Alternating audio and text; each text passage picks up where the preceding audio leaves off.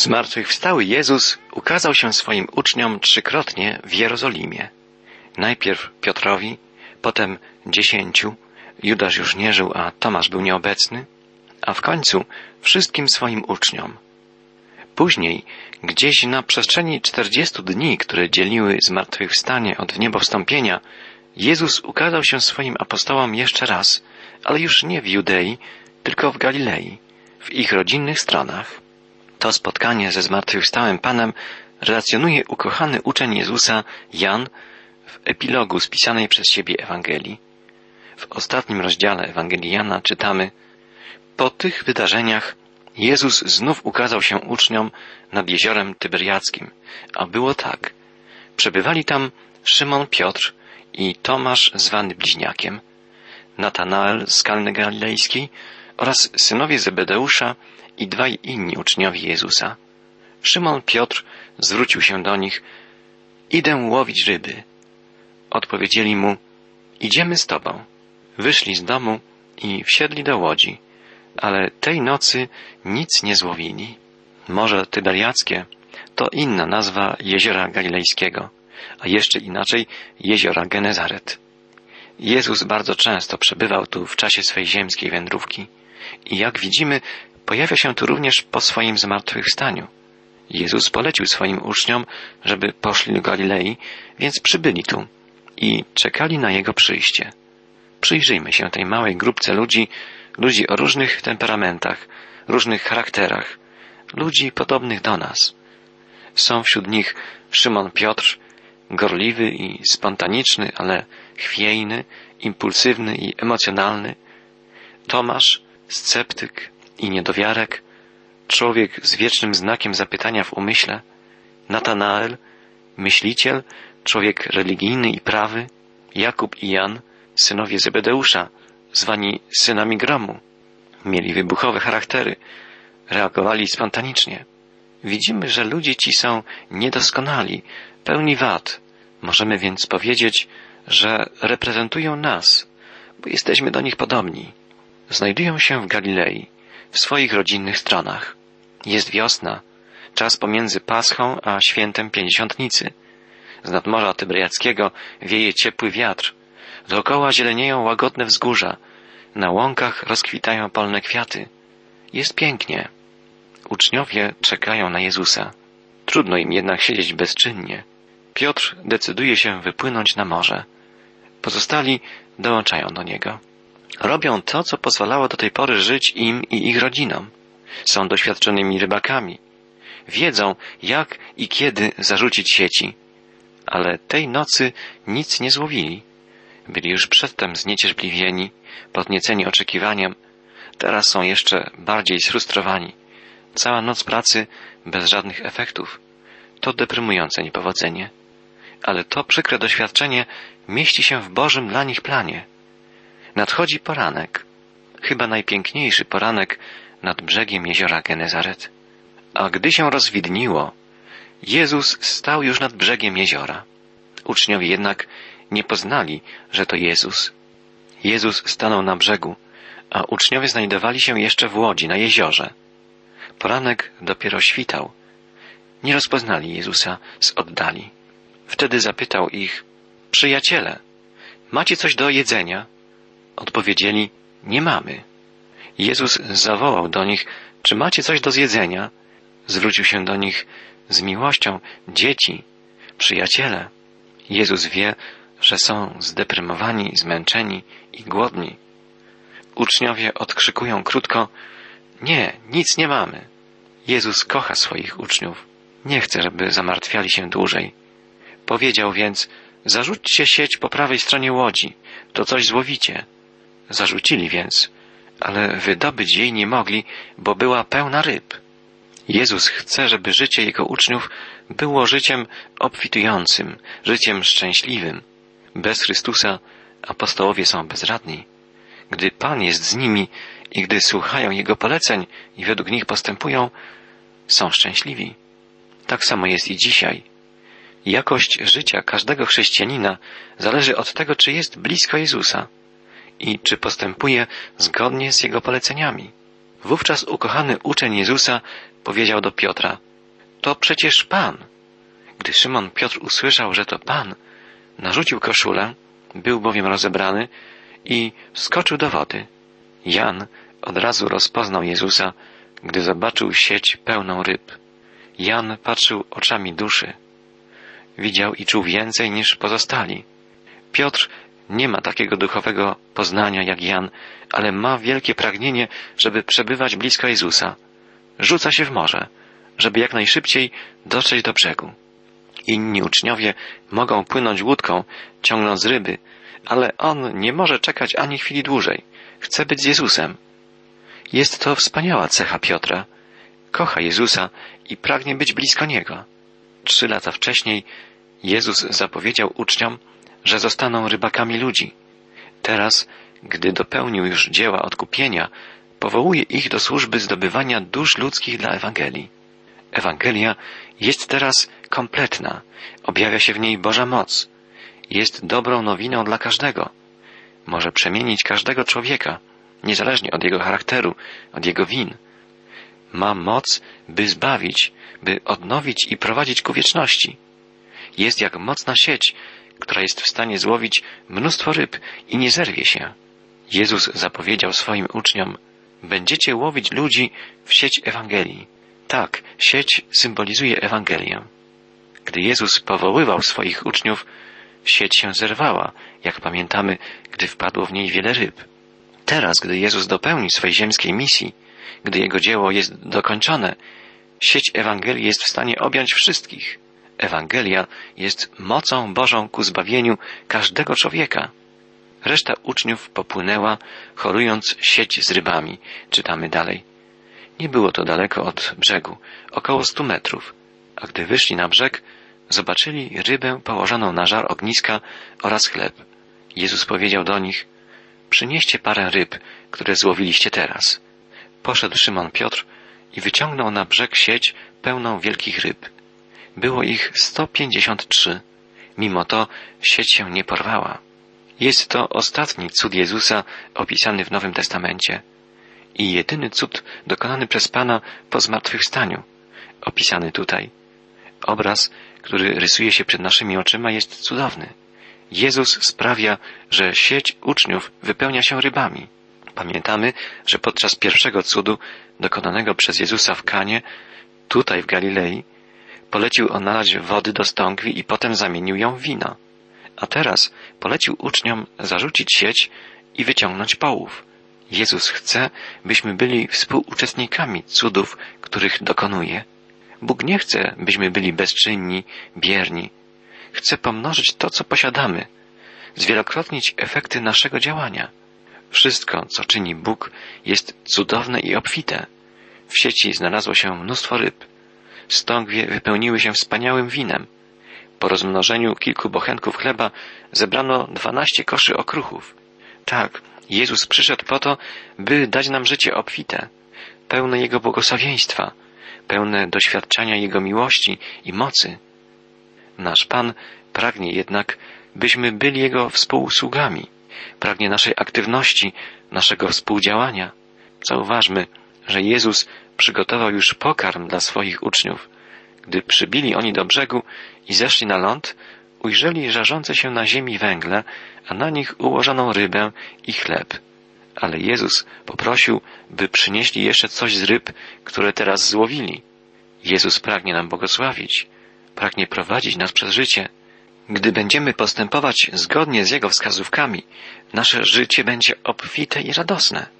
Będziemy cieszyć się obecnością Pana. Będziemy trwać w cudownej łączności z Nim. On pragnie przebywać wśród nas. Pragnie rozwijać osobistą więź z nami, bliską relację przyjaźni, współpracy i radosnego wyglądania ku cudownej przyszłości. Dalej czytamy, Jezus powiedział, chodźcie jeść. A nikt z uczniów nie odważył się go zapytać, czy to naprawdę ty? Domyślali się bowiem, że to Pan. Jezus zbliżył się, wziął chleb i podał im. Podobnie podał im rybę. To już po raz trzeci po zmartwychwstaniu ukazał się Jezus uczniom. Jaka wspaniała chwila. Jezus zaprasza uczniów na śniadanie.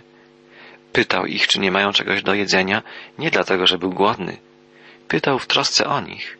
On sam, zmartwychwstały Pan, nie jest już uzależniony od fizycznego pokarmu. Pragnie nasycić swoich uczniów.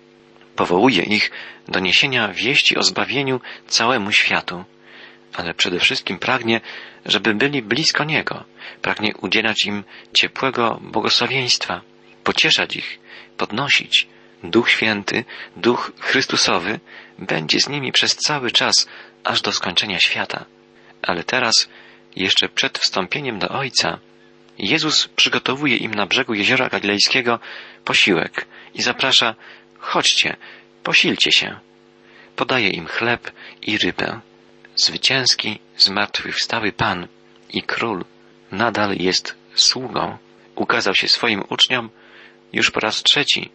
Wie, jak trudno im pojąć, że jest znowu z nimi, żywy, niepoddany już śmierci, zwycięski.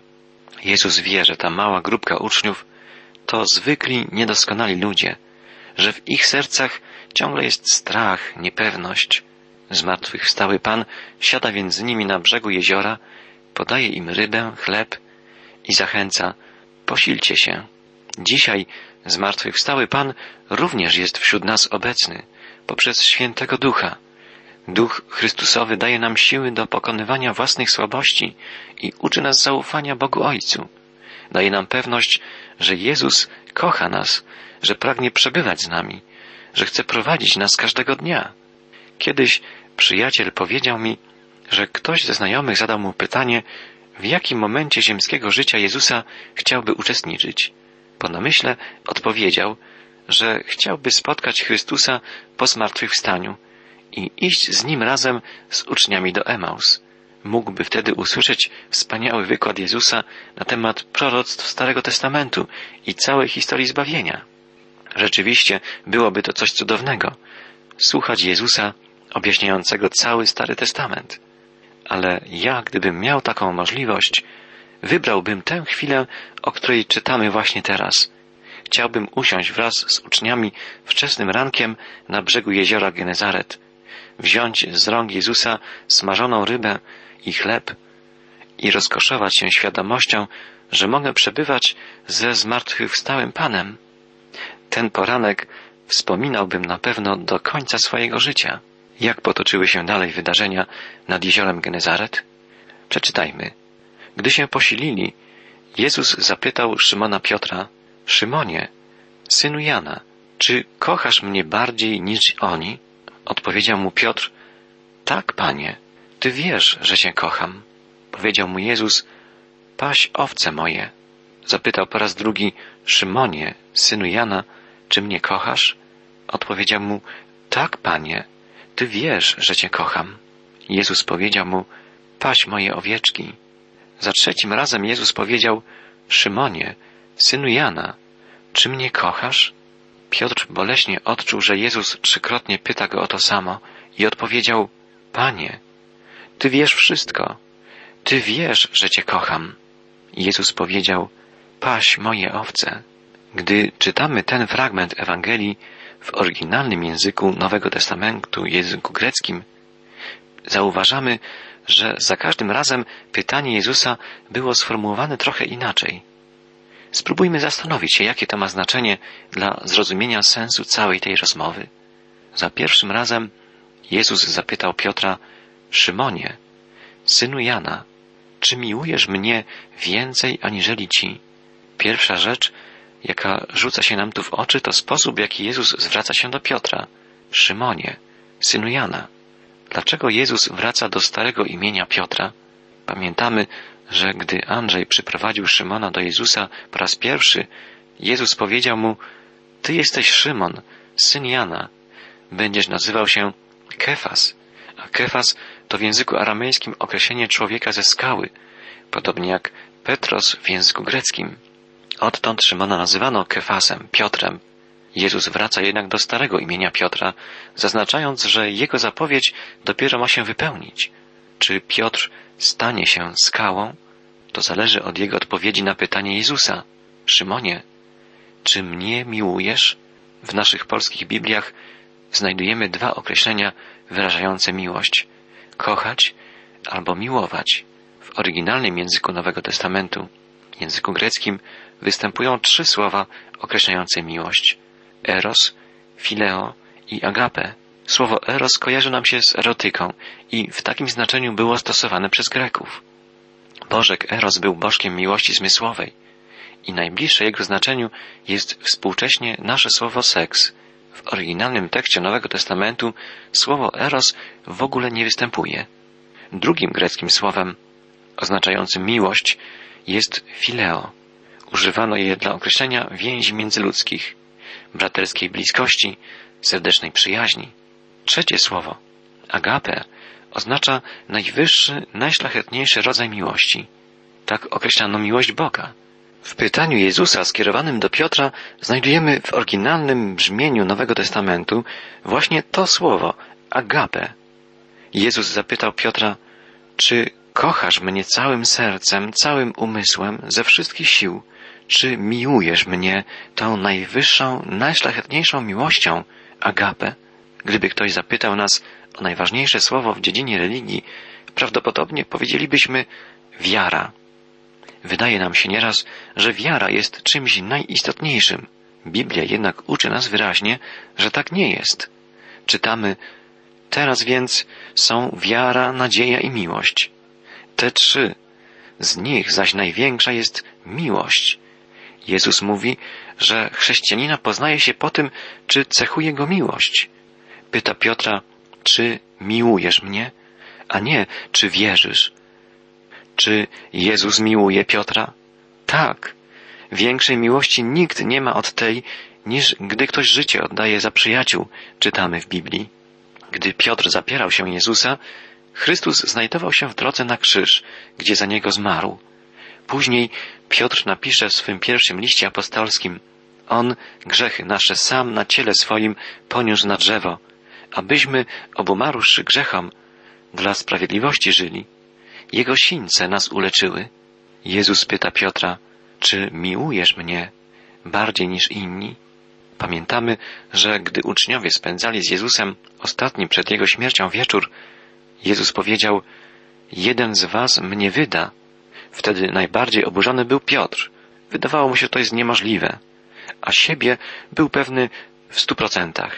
Nawet jeśli ktoś znalazłby się wśród nas, kto by ciebie zdradził, myślał Piotr, to przynajmniej jednego z nas możesz być, panie, pewien. Ja jestem gotów oddać za ciebie życie. Jezus pyta więc teraz Piotra, Szymonie, czy teraz jesteś gotów, by powiedzieć, że miłujesz mnie bardziej niż życie?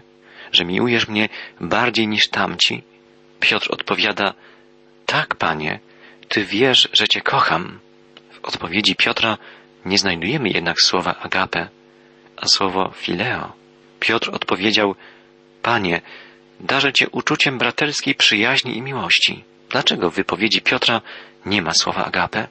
Bo zdał sobie sprawę, że potrafi kochać jako grzeszny człowiek na miarę ludzką, na swoją miarę. Wyznaje, że nie jest zdolny do miłości takiej, jaką darzy go Jezus. Wtedy Jezus rzekł do niego, paś owce moje. W dosłownym tłumaczeniu wezwanie Jezusa brzmi, idź więc i karm małe jagnięta. Jeśli mnie kochasz, Piotrze, idź pośród najmniejszych i dbaj o to, żeby nie zabrakło nikomu właściwego pokarmu. Za drugim razem Jezus zapytał Piotra, Szymonie, czy mnie miłujesz? I znowu znajdujemy tu słowo agape. Jezus nie pyta jednak, czy mnie miłujesz bardziej niż inni. Nie oczekuje porównywania uczucia Piotra z uczuciami innych uczniów. Tak jakby zwalnia Piotra z jego obietnicy, z nieprzemyślanego zapewnienia, że kocha Pana bardziej niż ktokolwiek. Szymon Piotr odpowiada, tak, Panie, Ty wiesz, że Cię kocham. I znów w tej wypowiedzi Piotra jest słowo fileo. Ty znasz, Panie, moje możliwości. Wiesz, że jestem ułomnym człowiekiem, tak jak inni. Kocham Cię tak, jak potrafi kochać człowiek.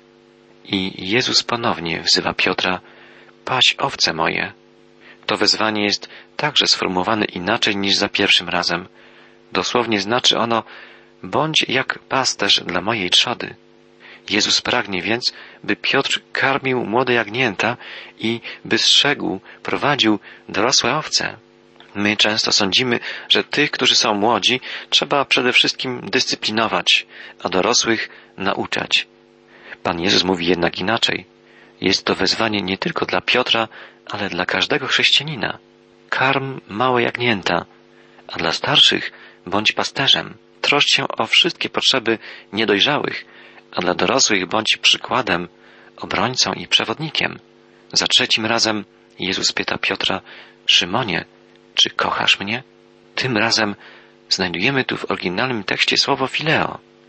Jezus nie pyta już o miłość Agapę. Czytamy, że Piotr zasmucił się, gdy usłyszał pytanie Jezusa sformułowane w ten sposób. Jezus musiał jak gdyby zejść niżej, do poziomu Piotra, do poziomu człowieka. Piotr nie był teraz w stanie wspiąć się wyżej. To, co może powiedzieć Jezusowi w tej chwili, to to, że darzy go uczuciem ludzkiej miłości i przyjaźni. Mówi, Panie, Ty wszystko wiesz. Piotr jest szczery i wie, że Jezus zna go lepiej niż on sam. Możemy być pewni, że Jezus zna doskonale również nasze serca i że zna nas lepiej niż my sami. Dla Piotra i dla nas radosną wieścią jest jednak to, co stanie się wiadomym później, po stąpieniu na ziemię Ducha Świętego. Żyjemy nadzieją, że Duch Święty będzie rozlewał w naszych sercach Bożą miłość. Żyjemy obietnicą zapisaną w liście apostoła Pawła do Rzymian. A nadzieja nie zawodzi, bo miłość Boża rozlana jest w sercach naszych przez Ducha Świętego, który nam jest dany.